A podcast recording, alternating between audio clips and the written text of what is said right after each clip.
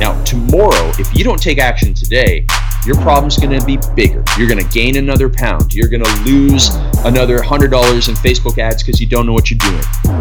But your motivation, when your problem goes from a 10 to 11 out of 10, your motivation's going to go to a 7 out of 10 because you're going to be more frustrated.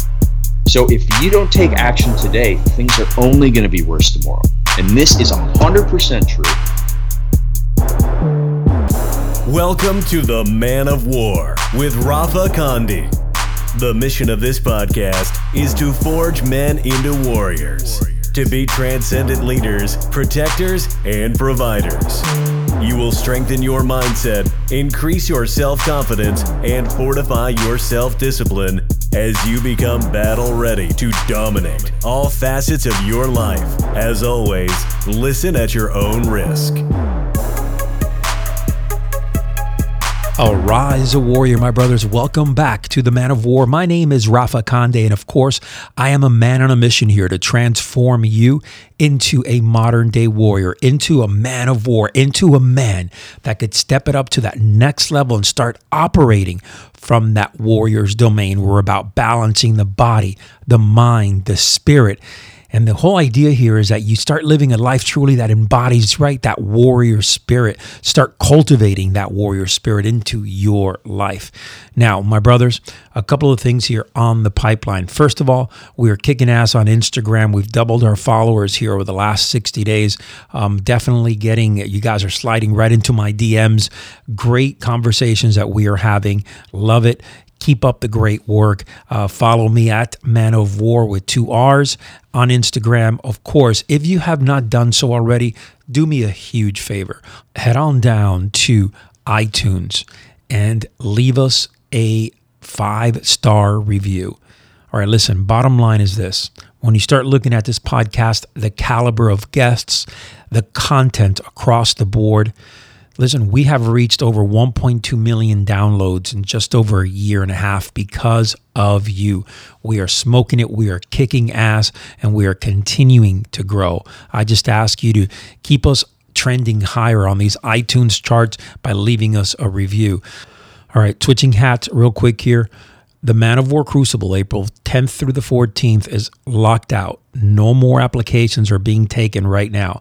So, next Crucible, and I've had a few emails already trying to push, and we've already started interviews for the August Crucible. So if you want to join our brotherhood here, go to wardevacademy.com/Crucible. That's WARDEV academy.com/Crucible. Put in your application, and one of our cadre instructors will get back to you and set up a time to do your first phase interview. And damn, am I looking forward to this in about a week and a half here. This Crucible is going to be Group 1, the first original, man. I am just loving it. So for you guys that are getting ready now to come to the August one, we're going to take some video. We're going to go live a couple of times, not much because this is a closed-door training environment. But we are going to put out a documentary. And this is going to be kick-ass, man. These men have stepped up. They have really, really come through in a big way. And what I love about it is just that they are so psyched up. There's so much energy and so much buzz surrounding this first Crucible that I can't even explain it. So it's going to be 4 nights, 5 days of intensity, of brotherhood, of learning, of sharing. And I got to give my kudos to these gentlemen. And I take my hats off to you. And yes, it's going to be intense. Yes, it's going to be all about team. It's all about developing your body, mind, and spirit. But you guys, I feel very confident that you're going to do just fine. It's going to hurt. You're going to be uncomfortable. You're going to be in places that you're not accustomed to. Certainly, you're going to be challenged across the board. But in the end, when you graduate, my brothers, you're going to feel like you are part of an elite brotherhood, and that is my entire goal. And one last thing, I know that I've received a bunch of different emails and DMs regarding, where people can get hats and shirts. Listen, go over to manofwarswag.com and we have apparel there. Support our movement big time. I got to tell you that our gear, our apparel, I mean, this is not cheap t-shirts, not cheap hats. We got good quality stuff, no doubt. manofwarswag.com. Now hang on to your hats, because Craig Ballantyne is a freaking straight up individual, man, wise as hell, and he's going to take it up a notch here. Stand by. Craig Ballantyne, great to have you on the Man of War podcast, man. Been looking forward to this for many, many months here. Welcome. This is going to be a lot of fun. Yeah, it's going to be a lot of fun, my man. Awesome, man. Hey, listen, first and foremost, for my audience here, for my Men of War, I want you to introduce yourself so they can get an idea of who Craig Ballantyne is. Yeah, sure. So I'm a farm boy from Canada. And I started, one of my first businesses was this thing called Turbulence Training. Hopefully there's some guys up there who are going, yeah, man, I know Craig Ballantyne from Turbulence Training. I wrote for Men's Health from 2000 till 2017 was the last time I had something published there.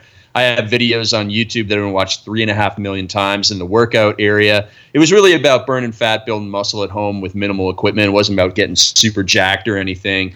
But it was basically for some really busy guys who were listening to this show. So I had that business, and I met our mutual friend Bedros Keuilian. We started a couple coaching programs, and now I focus mostly on helping high-performing entrepreneurs, men and women, to really dominate their days, build their businesses, grow their teams, and just really crush their lives.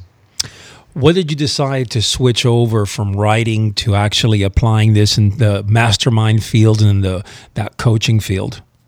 Well, so I started my online business. I sold my first program in 2001, and by about 2006, 2007, I was ready to start helping other people. So I had my first business event back then. Then, you know, I was kind of like one foot in, one foot out for a few years, and then I went hardcore on it in 2011 to help people build their businesses. So it's something I've always really wanted to do. I just couldn't figure out how to make the transition from fitness full-time to business coaching. So I was making really great money in the fitness world, so it's tough to leave that. But now I'm all in on that, and I've kind of retired the fitness stuff and just love helping people not only build their businesses but also become more productive. I've written a couple books on that sort of stuff, and also overcome anxiety, because I had really bad anxiety back in 2006. All right, so let me take you back a little bit here. So I mean, you seem like you're a young guy. I mean, you got your shit together. You know, you have a good head on your shoulders. You're out there. You start writing for a very popular magazine, Men's Health, has been around for a long time. How did you get that job? The worst answer ever is I just sent an email to the fitness editor, who's email address I found on a website, and I was like, I was writing an, yeah, I know. It's like, oh my gosh, what an incredibly complex way of getting into the magazine. It's the biggest magazine of them all, too. So I just found his email address. I was writing a fitness newsletter at the time. I didn't know what I was doing, and I just sent him one of the issues, and it was just perfect timing. He was looking at the style of training that I was doing. He was getting into that. He was moving the magazine's content towards the stuff that I was doing. And it hit. And then here's the actual secret part, which is magazine editors are the most overworked and underpaid people in the commercial world in America. I won't say that about military. I won't include military in there. Those guys are probably more overworked and underpaid. But, you know, in terms of the editors are, and they get all these experts giving them advice, but the experts won't return their emails when it's deadline time. Hey, will you please, you know, proofread this? And I actually did. And I got back to them, and I made their lives easier. So the real lesson there is, when you get an opportunity, make everyone's life easier, make them the hero, and you will get lots of work from it. Awesome. That's great. Yeah. Man. Good takeaway. So now we're looking at change. When you shifted hats and you started coaching, I mean, a lot of people from what I see out there is a lot of people, especially back in the mid 2000s or so, you know, going online and doing any type of virtual training or virtual coaching. It was tough. You know, people didn't believe in it. So you had to somehow, some way, I mean, go out there, take your hat off and sell it and make people believe that, shit, this shit works, man. How did you do that? Yeah, I remember getting some crazy emails from people like, is there even a real Craig Ballantyne? You know, all this silly, silly stuff. And so, you know, fortunately in 2007, YouTube became popular. So I started using it. And up until that time, I also was fortunate that I was in Men's Health magazine. So I had critical credibility is what I called it from the magazine that transferred over. Mm-hmm. I also had my email newsletter going for a long time. I did a little bit of speaking here and there. I did self-publish a book. But you're right. You know, we were definitely fighting against like, what is this internet stuff? And I think that video was one of the biggest things that allowed us to make that switch. And then also once we started getting success stories rolling in, we were able to share those with people, the before and afters. And once you see the before and afters, just like in the magazine, it's like, okay, this happened.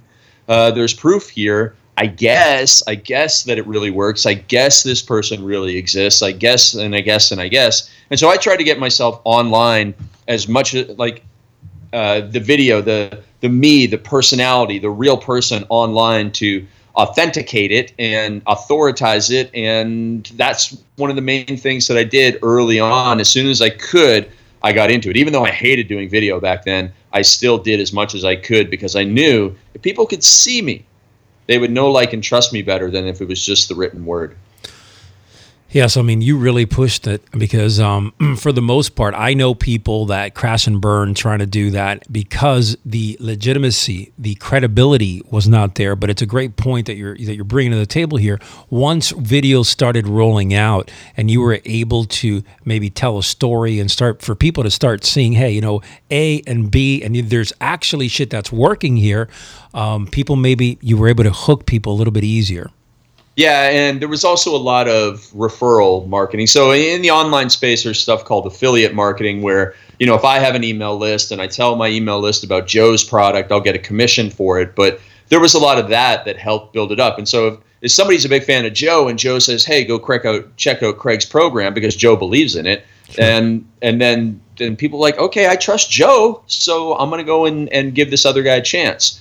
And 99% of the time, everybody was happy. Once 1% of the time, people wouldn't be able to download the product, and it'd be, you know, there'd be a refund or something. It was unfortunate, but there were, you know, there's always technical problems to overcome. There's always going to be problems in the business, but that was another big part of it. So I like to, you know, have another little real world lesson here, which is try and get warm people into your world through referrals, through you attracting them instead of the cold reach out. You know, I see this. I'm sure you have a LinkedIn account. You probably get 9,000 messages from people you've never met before who send you the stupid all the time. Form. You know, it's a form thing. Uh-huh.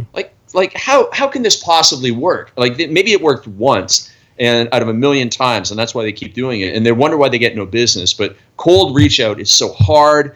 And it's not necessary in this day and age of attracting people into the world. Like with this podcast, you have great content. People are coming to you. They want to help you, all these things. For example, I had a video message I got from a guy today, young man, and he just sent me a video message saying, Craig, I'll work for you for free. I love what you do. I'm young. I'm just getting started. I'll work for you for free. And then, you know, right after that, I got this message from somebody who's like, hey, can you give me your course for free? I don't have any money. So what I did was not only did I'm going to give this kid a chance, I'm not going to make him work for free. I'm going to pay him, and I'm going to give him all the courses for free that the other guy asked for free because this kid came with a giving hand instead of, you know, the handout, you know, gimme. So, man, that's a huge lesson. That's great. So let's dial it back a little bit here. Let's talk about your mindset and where the fuck did you get it? Hey, I'm a farm boy, man. You know, cows don't take a day off. You got to get up. You got to go to work. You know, my father had some flaws, but he was a hardworking man. My mom was very, very hardworking. You know, we didn't have a lot of money. I was wearing patches on my clothes to school, very embarrassed by it. But, you know, it's because they wanted to save money and invest in family stuff, invest in family education. And so I was always a hard worker. They might argue that, but I feel like I was always a hard worker. I got a job when I was 13 years old. I might have been 12. You know, like my first paying job, I worked on the farm obviously before that, but it was $3.10 an hour digging ditches. But I worked for one of the best entrepreneurs in my little town up here in Canada, and I learned a lot from him. And you know, it's just a great opportunity that we've all been given in life. Hopefully, everybody's been given a great opportunity in life, and I'm not going to squander it. Even though, you know, I was foolish and young and I almost did squander it. But now that I'm older, you know, I'm not going to squander it. And I'm going to go out there and help as many people as I can, give back to people, to the people that are willing to invest in the time and energy to learn from me. And that's just the mindset I take. I, I, I'm I'm a personal responsibility guy. I think everything is our personal responsibility. I'm an extreme personal responsibility type person. Like if you get in a car accident, it's your fault because, you know, you went out on the road at this time of day. And me too. Yep. You know that, mm-hmm. you know, that's just the way I am. And so that's the mindset I took, and it was all from the upbringing.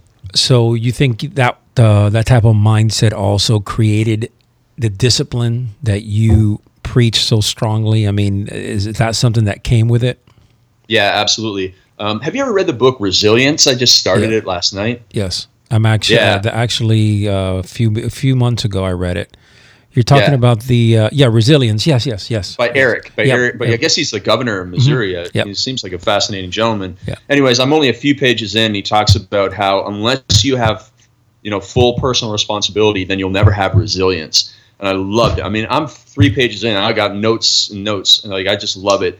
And I believe it's the same with discipline. You know, it's the thing about discipline is because I also say that I'm actually one of the laziest people in the world. And so discipline can be manufactured through environment and identity. And I call them rules for living. You might call it your operating system. You might call it your own personal commandments, your principles, whatever you want to call it. If you have principles and you have your identity based upon those principles, and then you have your environment set up for success, you don't need that much discipline to be successful. And so I have manufactured discipline out of identity and environment. That's awesome. Good stuff right there. Yeah. So it seems like you're a very structured guy as far as going forward. What is your outlook, say, for you, say, a year, 5 years from now? And, you know, it's you've had Bedros on the show, and hanging around guys like Bedros make me push for bigger and bigger stuff. And so, you know, my mindset is there's 2 things that I want to cover. Is one, I want to have a John C. Maxwell approach in the amount of books that I create. And so I've created 2. Just had one hit the Wall Street Journal bestseller list. I'm going to have a new book every year, working on what I call the perfect week formula for this year. It will be the 2019 book. So that's one thing that you'll see from me in the next year, 5 years, 10 years. There's always going to be great content and book from Craig. And then second, I want to build the biggest small business coaching program in the world, really, that helps people go from, they can be at zero, but they need to have the business. I don't want to sit around and like spitball business ideas with somebody, but I want somebody who has a business. I'm going to take you to $1 million, maybe a couple $1 million. And then from there, that person will be able to graduate on to a program that Bedros and I have called the Empire Mastermind, or maybe they'll go to another coaching program. But I really want to have the preeminent small business coaching program in the world that helps people do this. And I have clients right now all over the world. I have clients in such weird industries. I have the #1 rodeo rider in America is one of my clients. And, you know, he sells belt buckles and all this stuff. And I love working with the small business entrepreneur. So that's me. So let's talk about surrounding yourself with the right people that hold you accountable, people that will pick you up when you've fallen down, people that will support you, but also at times, and I've heard you talk about it, and I'm a big believer that you need to clean house at times. You need to move away from people that are dragging you down, people that feed you negativity. What's your take on that? So I've talked about this quite a lot, and there's several approaches that we can take with this because, hey, somebody out there right now is thinking, how am I going to leave all of the negativity behind? Well, okay, so first of all, you're going to have to build this skill of letting negativity go in one ear and out the other. We can do it. I mean, if you want to use an extreme example, think about people who become prisoners of war, right? They're listening to propaganda all the time, and the strong ones let it go in one ear and out the other. And so you're listening to propaganda from your father-in-law, your brother-in-law, you know, the guy who's, you know, lives next door to you, you know, the guy who believes in the opposite political party, propaganda, you know, all this negativity. Attention, responsibly armed Americans, you're running out of time right now to claim your free mass shooting survival guide and audiobook from my new friends over at the United States Concealed Carry Association. If you're listening right now, you know we live in a dangerous time. Terrorism, mass shootings, toxic politics, but enough is enough. When it comes to protecting the people you love, you deserve to know the truth. but you're about to miss out on your free copy of the Complete Mass Shooting Survival Guide from USCCA. Just text the word survival to 87222. That's survival 87222. And by the way, it's 100% free, but it'll be gone very soon. Now you're finally really going to understand what we really know about mass shootings, how to survive an attack, proven strategies for stopping a shooter, and a whole lot more. Plus, check this out. You can claim your copy right now in seconds. It's 100% free. And if you act now, you'll also get a bonus security checklist to print out for your local school, your church, your office. Listen, do me a favor. Don't miss this life-changing guide. Just text the word survival to 87222. That's survival, 87222. You got to be strong. Strong will, strong identity. It goes in one ear, out the other, because you're never going to be able to eliminate all those situations. But we do try to eliminate those situations. Now, there's other people out there who's thinking, you know, I love some of these people. I know they're not the best people for me. I don't want to like never see my friends again. It's environment. Hey, listen, you got friends. They like to go golfing, and then they like to go and get drunk after. Go golfing with them. Don't go get drunk after with them. You know, you have, like when I was younger, I eventually did this. I should have done it sooner, but hey, listen, I love those guys I go out with on Saturday night, but you know, what if I hung out with them on like Tuesday night and, you know, played like indoor soccer or something with them instead of super wasted on Saturday night? Okay. Now I still get my buddies. They're, you know, I'm not leaving them. There's no hard feelings. I'm just not wasting my Saturday night and I'm not wasting my Sundays and Monday morning being hungover. So now we just change the environment, because sometimes changing the environment actually changes the other person too. Because back when I was that frat boy in my early 20s and for too long, you know, it was some of my friends, they'd see me healthy all the time. And now, you know, they were unhealthy back then, but some of my friends now who were overweight, unhealthy, binge drinkers at 25 are now healthier than I am today, because I led by extreme example. So I believe in living and leading by extreme example as well. And you'll get some people to come along for the ride, because most people out there, they're not like the listeners of this podcast.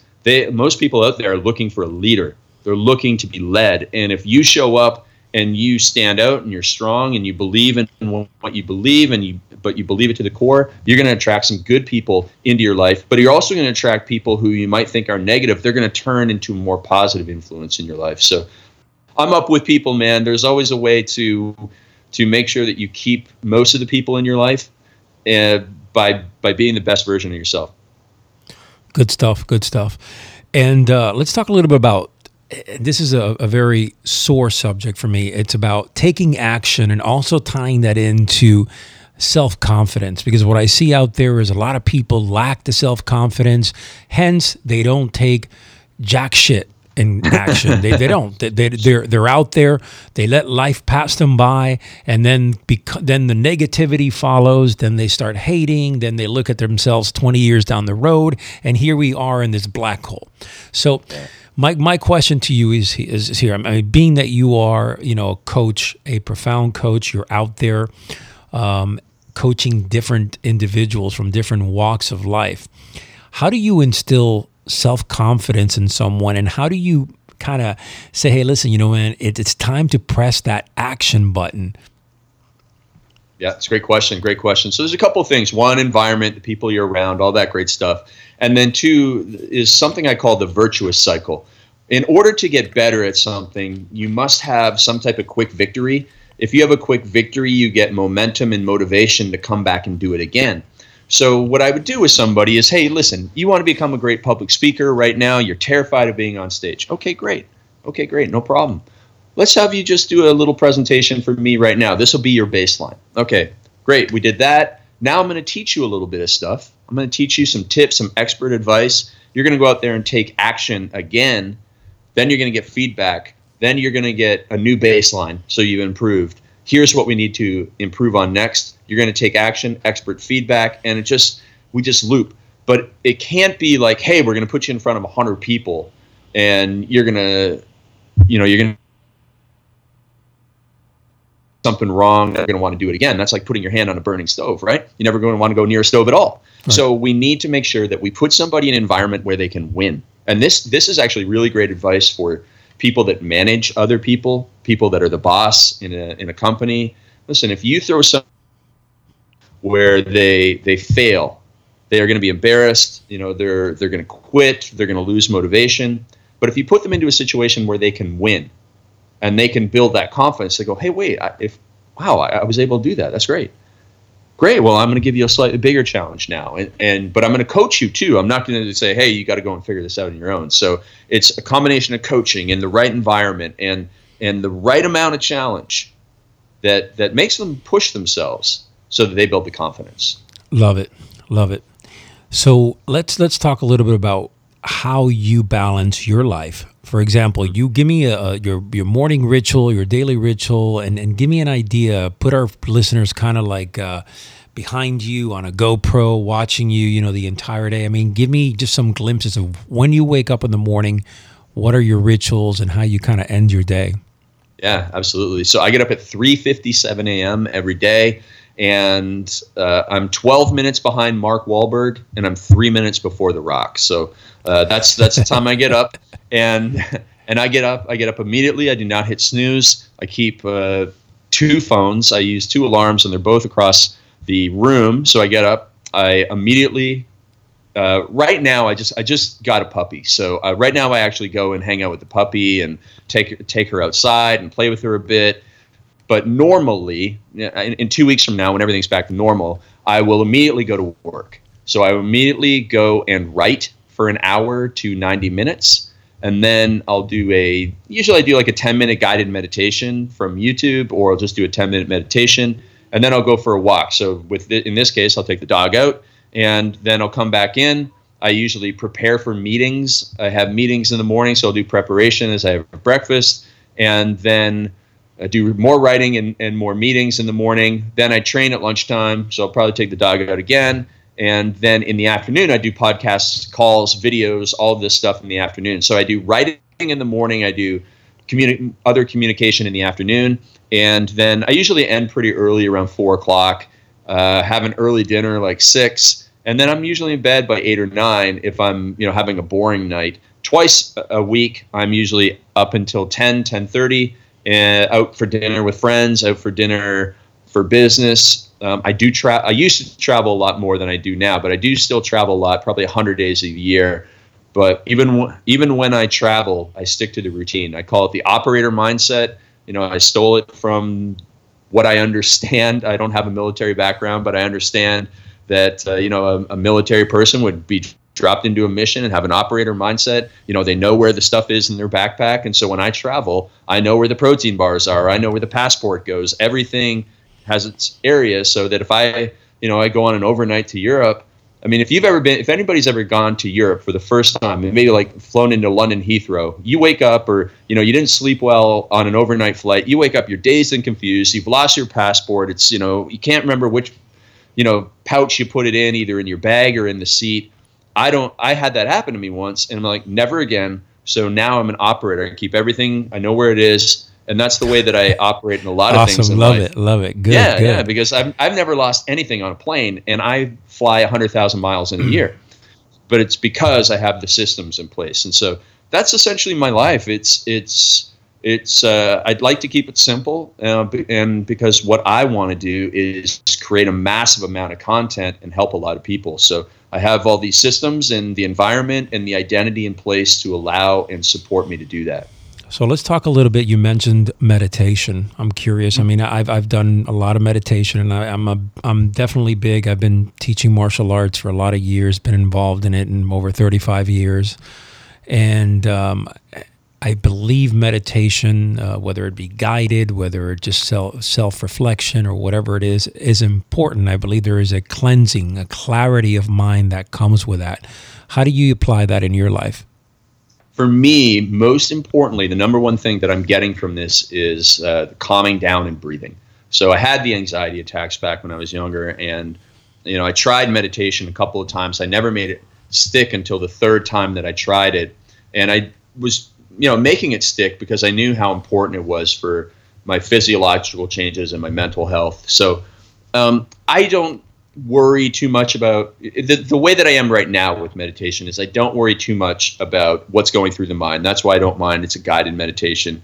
It's just relax, dude, because I'm very tense. Like when I brush my teeth, I'm like, the toothbrush almost breaks. I'm like, dude, just relax, let your sympathetic nervous system relax. Mm-hmm. So that's what I'm doing it for, is simply to calm me down.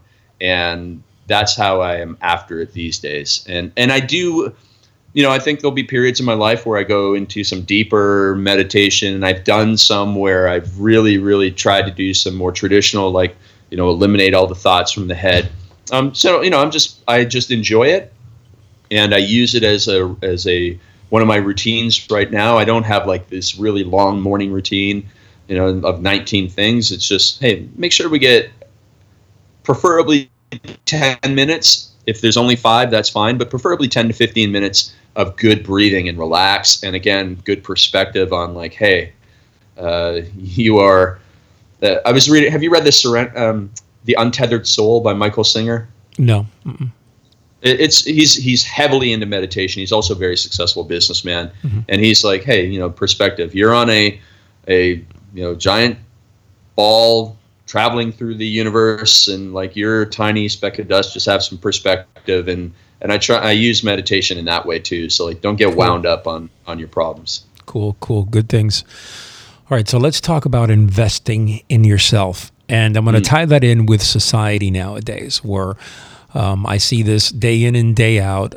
We also have a coaching program here and all that good stuff. We do numerous events. Right now we're holding a crucible here in Central Florida. And what I see here, unfortunately, is that people just don't know how to invest in themselves. They're fearful of putting out money to invest in themselves, getting better.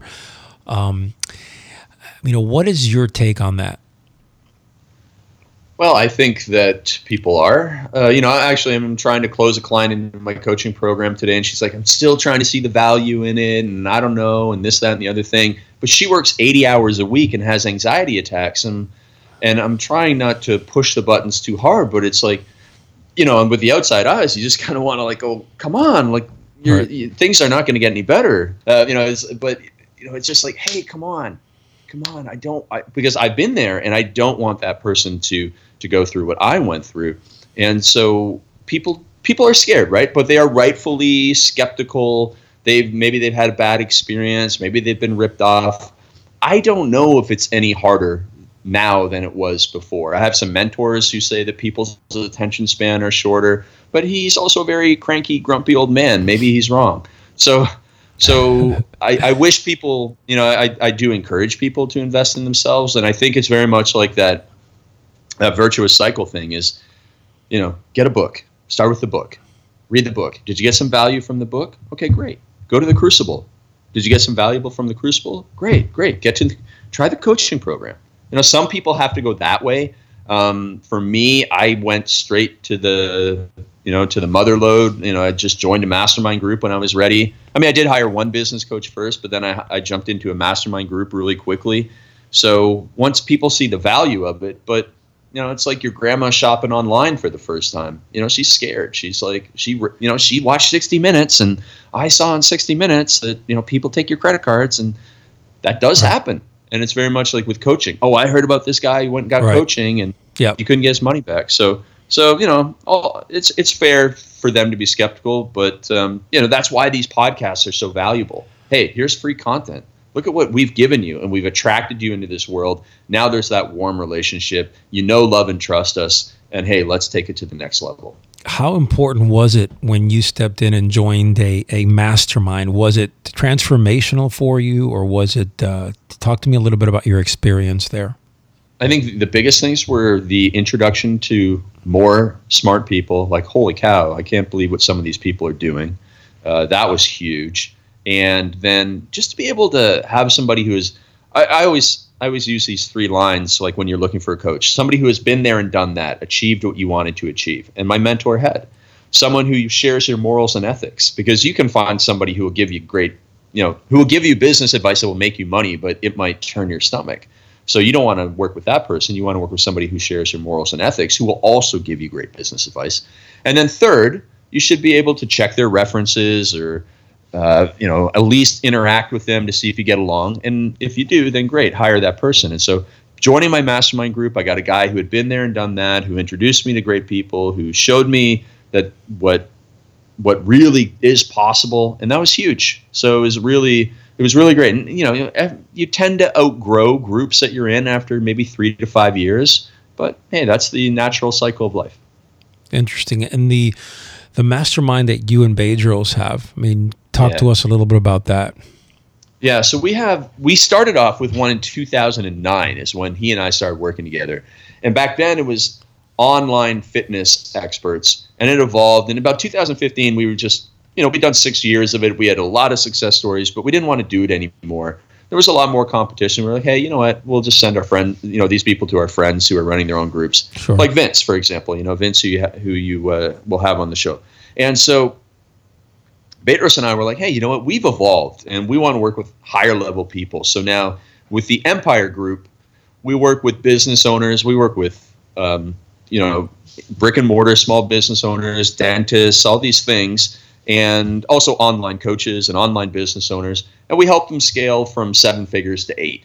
So, you know, that's our area of expertise now. Bedros is excellent at scaling. I'm excellent at putting the structure and systems in place. We know more amazing people now. Like we brought in Tom Bilyeu, who was the, you know, billionaire founder of Quest Bar. We're able to, you know, that's in Bedros' Rolodex to bring a guy like that in. It's absolutely amazing. It's like that information is going to go way over the head of a, you know, someone who's trying to make their first $5,000 in fitness information products, but it's perfect for our empire builders that we have now. So, you know, we evolved and we work with that type of person now. We just absolutely love it because, you know, it's no nonsense where it's like, hey, everybody's come in. We're going to put 2 hard days in. We're going to go back home because we're busy and we got our lives. So, you know, there's other groups where it's a lot more social and, oh, let's spend like 3 days together. But that's not our group, and there's other groups for you. But we're hardcore about scaling and structure.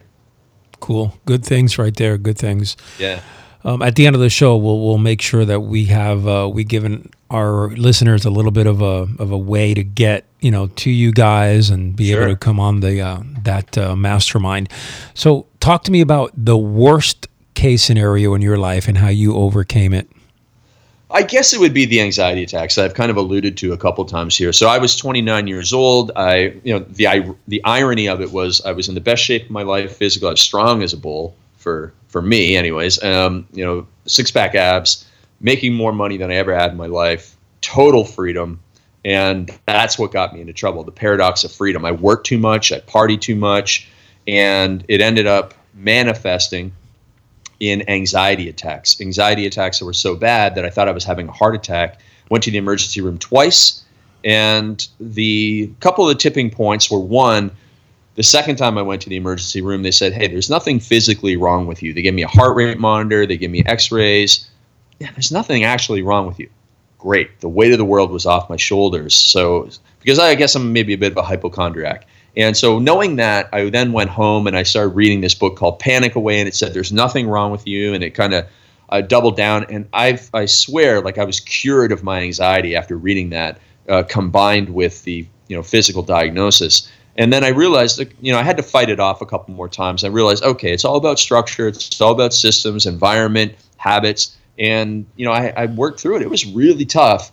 You know, I was never suicidal or anything, but I definitely thought I would do anything to get rid of this anxiety, because I had what it felt like a heart attack for 6 weeks straight, like 24 hours a day. And there's no hyperbole here. Tingling from the top of my head down to the end of my fingertips, tight chest, elevated heart rate. I couldn't breathe. And 6 weeks straight of it. And, you know, I'd fall asleep from 11. I'd wake up at 3.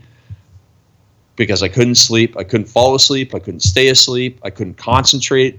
I did a little bit of personal training, but I was building my online business. That's when I hired my first business coach, and we do these calls, and I'd be like, don't freak out, because I thought I was going to freak out and have to, like, run away from the call.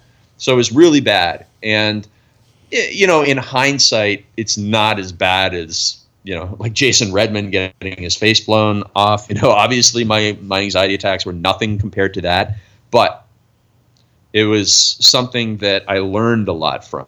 I learned about how to go out and overcome or turn over every rock because you wanted to change so much. I learned about systems and structure. It helped me write both my books, The Perfect Day Formula, because I had to put structure into my life, and structure gave me true freedom. And then it allowed me to write the new book, Unstoppable, which helps people overcome entrepreneurial anxiety.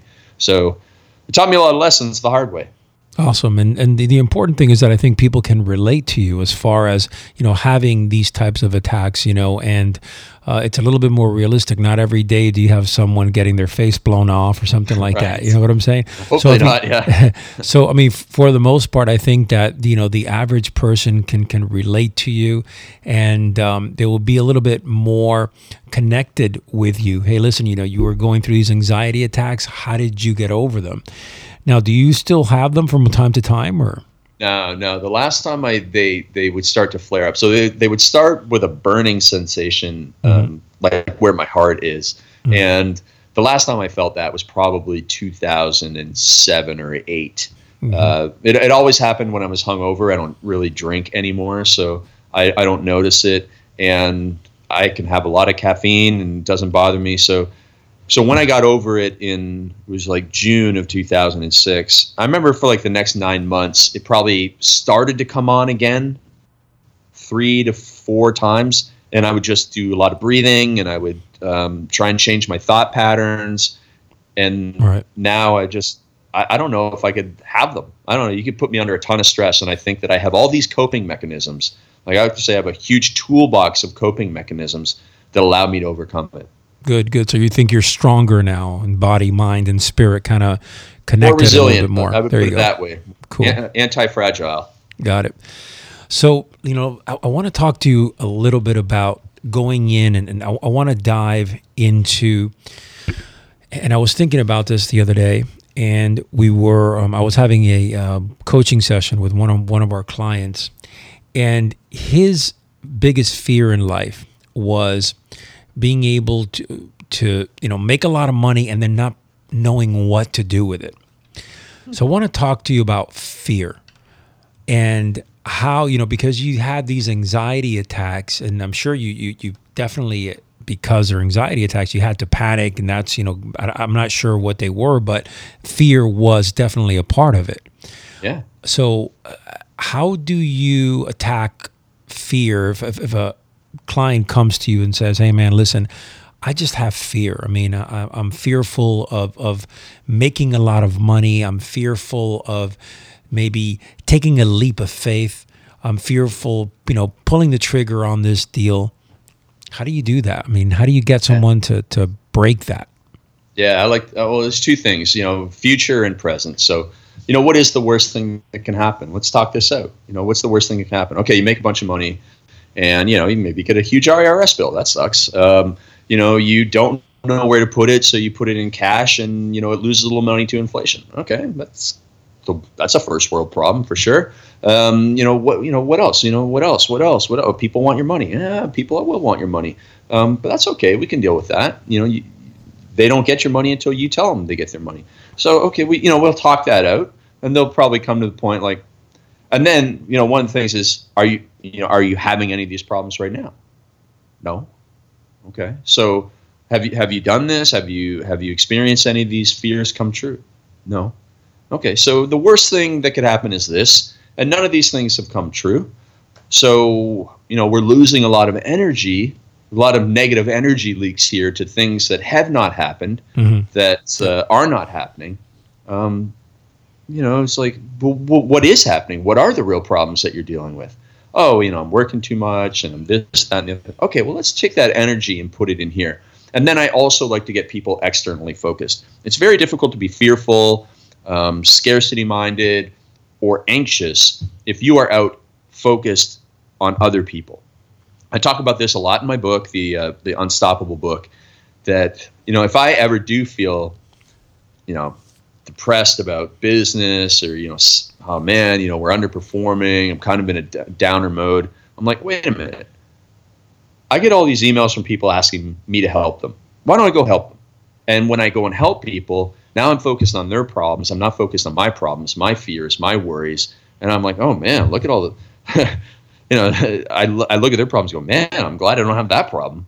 and I help them fix it. Yep. But I'm also glad I don't have that problem. Like, my problems look pretty silly in comparison to some of these things. So that's, you know, the third thing is, after you've looked at the future, after you've looked at the present, focus externally on helping other people, and you can overcome a lot of these negatives very, very quickly. That is some fucking amazing advice right there. I'm a big believer right there in going out there, extending yourself, even when you're scared shitless. If you can just guide someone in the right direction away from their fears, it does something so powerful for you, man. It really does. It could change the entire, it could reframe your thought process 100% on what you're being fearful on. Man, that's good shit. Love it. Yeah. In my book, I say, you know, if you sit there and stew, you're going to be way worse off than if you go out there and do. So don't sit there and let your mind race and your wheels spin and your anxiety engine rev. You know, you're saying, oh my goodness, and what is going to happen? What is going to happen? Because the very first time I had an anxiety attack, I spent about 8 hours pacing back and forth a 400 square foot bachelor apartment in Toronto. I was like, what's happening to me? Oh my gosh, am I going to die? I'm going to be found here. Well, like, dummy, if you keep pacing in here, that's when it's going to happen. Eventually I gave up and I went to the emergency room, but it's like, that was like, you can't, if you just sit there, it's only going to get worse. What's the most powerful thing you've ever done in your life? You know what? So last year I went on safari in Africa. It was an amazing trip. We went up to Victoria Falls in Zimbabwe, and my friends were like all hyped up. There's this cliff jump, and it's not a bungee, it's a swing. So you jump off and it kind of catches you like a bungee, but it swings you out over the water. And I'm like, I'm not interested in doing that, so you guys have fun. And they all did it. And they're like, are you sure you don't want to do it? And I'm like, no, I don't want to do it. And I'm wearing a Man Up t-shirt, Bedros' Man Up t-shirt. And I'm saying, no, I don't want to do this. So hypocritical. And so then so we left. I didn't do it. For the next 24 hours, it wasn't close to an anxiety attack, but I felt so hypocritical. I was like, had all these, you know, thoughts going through my head. You're an idiot. You know, Bedros is going to come here in 10 years with his son, and he's going to do this, and you're not going to be able to like share and say like, oh, I did it too. I'm like, that's how crazy I was thinking, you know. And so fortunately, the next day we go to Victoria Falls, which is like the 7th natural wonder of the world, and all the kids we're with, they're like so bored of this, so they're like, hey, we want to go back to the zip line, which was right beside the swing. So we go back, and I go there. I walk right past everybody. I go right up. I buy my ticket for doing the thing. I go right to the thing. They go, where are you going? I go, I'm going and jumping. They go, you jumping? And I go up. And have you had Tim Grover on the show? No, I have not.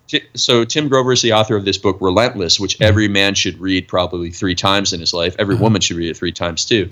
So I think in Tim Grover's book, one of the things that he teaches is don't think. Like, when you're an expert, you know, don't think. Just do it. Don't think, because you think yourself out of things. So I'm like, I get harnessed up. I walk to the edge and I just jump. And it was a very powerful moment for me because, you know, it was a physical sensation of being free, but it was also like, hey, listen, that allowed me to overcome other things. It was like, hey, if I can do this, if I can just walk off, you know, it's 275 feet straight free fall. And I like to say you run out of scream, because I jumped off and I yelled turbulence when I jumped off as a bit of a joke, because my program was called Turbulence Training back in the day. And so I jumped off, I yelled turbulence, and then you're like, oh my God, and you start screaming, and you can't, because you're accelerating, and I've never done any parachuting or anything, like you can't comprehend what's going on. And you start screaming, but the jump is so long, you run out of breath, and you have to go, big deep breath in, and then you start screaming again. Yeah. and then it catches you, and when it catches you at the bottom, and you kind of go from straight down to like kind of like a curve, like a parabolic curve, or I guess that's not, maybe like whatever, you know, like then you start swinging out over the water. You go, oh, it's such a freeing motion, sensation. And so it was just a really great moment, and that was probably one of the most interesting things I've done in the last, you know, 5 years. And it allowed me to really have a cool perspective on things, and come back and take that into some of my other business-related ventures. That's great, man. Great stuff right there. Love it. Love it. Yeah. So if you ever go to Zimbabwe, you got to go and do that thing. It's amazing. Yeah. It sounds pretty powerful right there, man. Good things. Hey, so let's talk a little bit about your masterful access to dominate, I guess, for lack of a better word, Instagram. All right. You're a lot of people are, believe that you are a freaking guru. And I listen to your podcast often, and there's some good things there. Give us three things that if someone's trying to put their business on Instagram, give us three things that you would recommend them immediately to do to get, number one, I guess, a good solid following base, or I'm going to let you take over. Sure. So I didn't start Instagram until February 15th, 2017. I didn't have an iPhone until 2017. Like I was using a 2010 BlackBerry. And I still have the BlackBerry. So my BlackBerry is almost 10 years old. But I'm not really a techno type person. But as soon as I got on Instagram, I understood it. And so the very first lesson is, on your main feed, everything has to be valuable, purposeful, and shareable. It has to be valuable to the end user. So, I see a lot of pictures of people at a sports stadium with their arm around somebody. And hey, that's neat. You and your dad went to the Georgia Dome for the first time ever. That's cool. It ain't helping your business. Nobody cares. You're not going to get likes. You're not going to get comments. You're not going to get shares. And it's not purposeful. It's not moving people towards doing business with you. So it has to be valuable, has to be purposeful, and has to be shareable. So a picture, most of the time, it shouldn't just be a picture. It should be a picture with text in it. So a short quote inside a picture. You see Bedros do a lot of this. I do a lot of this. Man, we get, I get thousands of likes when I do that. So valuable, purposeful, shareable content on your Instagram. If it doesn't pass through what I call a badass filter, if it doesn't make you look badass, don't put it on your Instagram page. Okay? And this is for business. And I don't use social media. I use business media. So I'm not on any social media to connect with friends. Boom. If I want to connect with friends, I connect with friends another way, text message or something. Yes. But I use all, like, I look at Facebook as my ABC. Instagram is my NBC. LinkedIn is my Fox News. I own these networks. And that's how I look at all the socials. So that's the first thing. If you do that, you're going to start growing naturally. The other way to grow naturally on Instagram is to get other people with followings to tell people to follow you. So there's really only two ways to really gain real followers on Instagram: valuable, purposeful, shareable content, and being recommended by other people. Even if they only have 100 followers, it's better than being recommended by nobody. So get recommended, getting photos with other people so that they tag you and all this stuff. Mm-hmm. You just need to be manufacturing celebrity. That's what we're using Instagram for, because when you manufacture celebrity, and all celebrity is manufactured, even movie star celebrity, when you become a celebrity, even if you're a celebrity in your town, everything in life becomes easier, whether that's selling a product or whether that's getting a table at a busy restaurant on a Friday night in your hometown. If you have manufactured celebrity and it's you versus, Joe the plumber, you're getting the table. Yeah. And that's just how the world works. Yeah. Okay. Don't shoot the messenger. So that's number one for your main feed. The next thing is to understand that the money is in the stories. So if you know Instagram, there's the main feed where you see the stuff. And then there's what's called stories, which are the circles at the top of your, when you're looking at Instagram, and when there's a red circle around the circle, it means that somebody has put content in their stories, where you can upload 15-second videos, or you can put pictures. So if anybody's ever done email marketing, then you generally know that when you do email marketing, you want to have a good subject line, you want to have a little bit of personality, you want to have a teaching tip, you want to give good value, and then maybe a little bit of social proof, like, hey, Joe followed this tip and he went and, started selling $1,000 worth of coaching a day when he used my Instagram stuff. Great.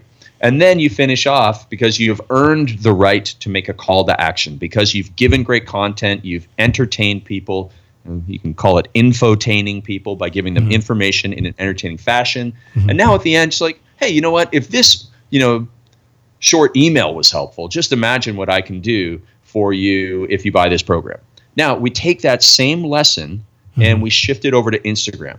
So we make about a minute or a 90-second video, and that's then chopped up into 15-second segments. And there's curiosity, there's a little bit of personality, there's a great teaching tip, bit of social proof. And then we say, hey, listen, if this video is helpful, just send me a direct message down below or swipe up, and you'll get access to it's of this, that, or the other thing that's going to help you do this, this, and this, or, you know, buy my book, or, you know, come to my event, or whatever it is. And it's very, very simple. It's very simple. And so it's main feed, get lots of followers, then you get your followers to watch your stories. And then the third thing, most people can get to that point, but they mess up the call to action. They mess up the selling. And this goes back to, you know, some of the confidence stuff that we were talking about before. So, man, if somebody has no confidence, it's because they don't know how to do something. And most people don't know how to make the close. So I give a very simple 3-step call to action, which is very strong and is formulaic, and it works. And it goes like this. Step number 1 is what? Tell them what they get.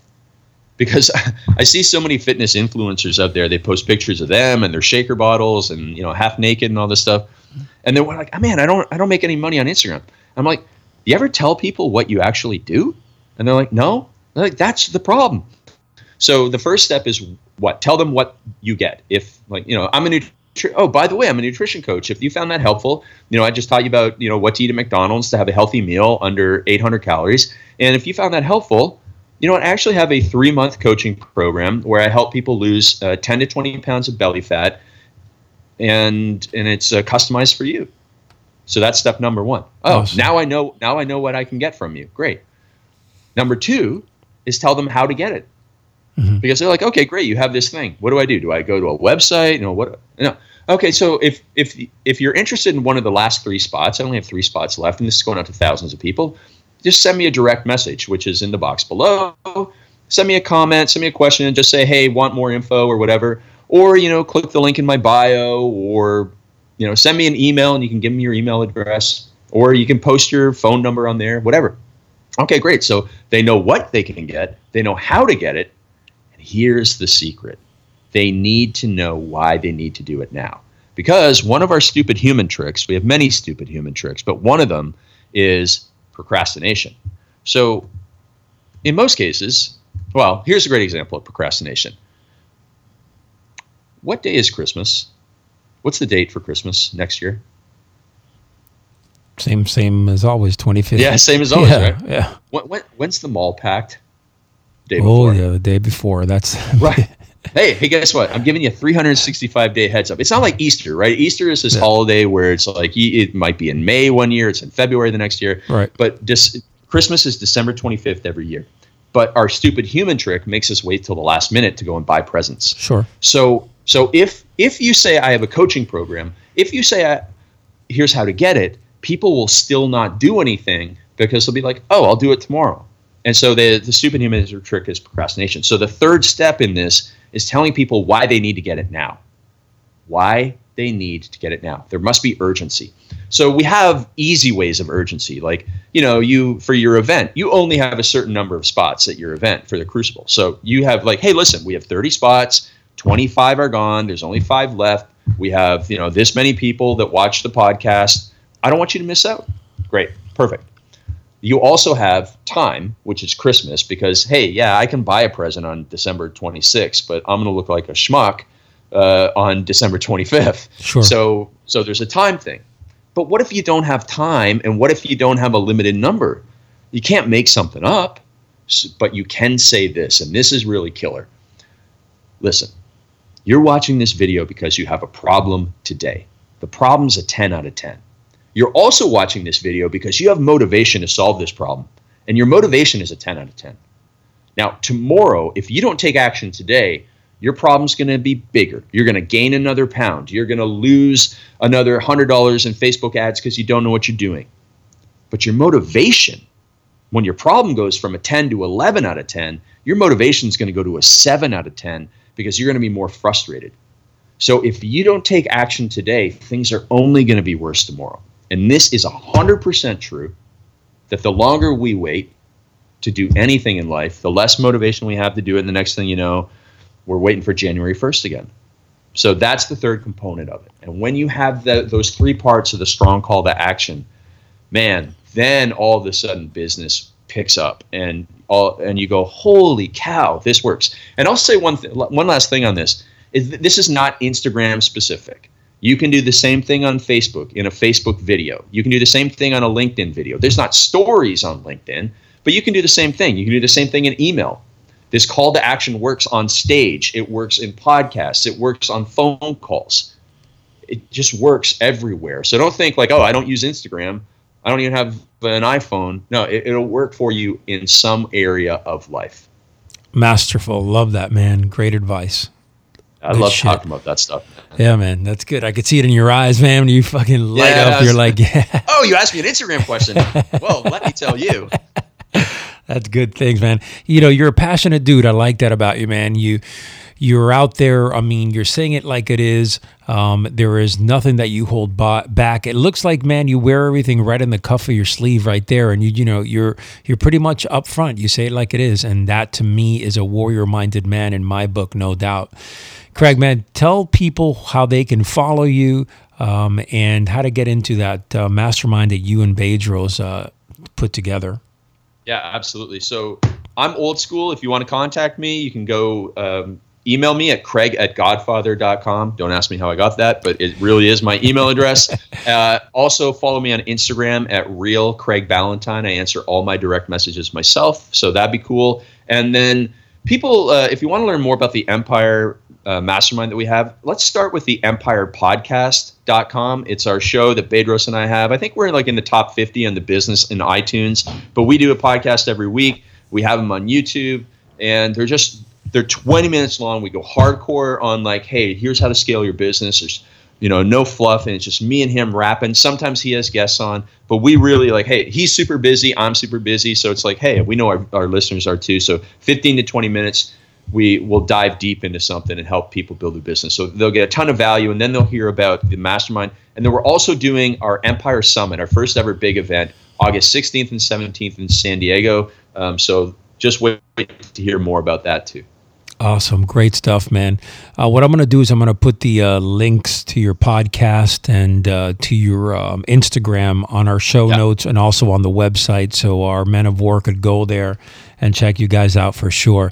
Man, it's been an honor to have you on, man. Good stuff, man. Hey, this is a lot of fun, man. I've done literally over 300 podcasts since I went on the speaking book tour for my books. And I always say that the quality of the podcast is directly proportional to the questions asked. And clearly you've done this before. There's a reason why you get so many downloads a month, and it's because of the great questions. So it was a lot of fun. I appreciate you, man. Take care of yourself, okay? And we look forward to having you back for sure, man. Awesome. Boom, there you have it. What a great conversation with Craig Ballantyne. This guy is smooth. He speaks with passion, and he knows what he's talking about. He's been there and done that, and he's helping people out all across the world. Love it. Listen, I hope that you had some great takeaways like I did from this conversation, and certainly, man, start taking action. So important, right? It's great to listen to a podcast, but if you don't take action, it's worthless.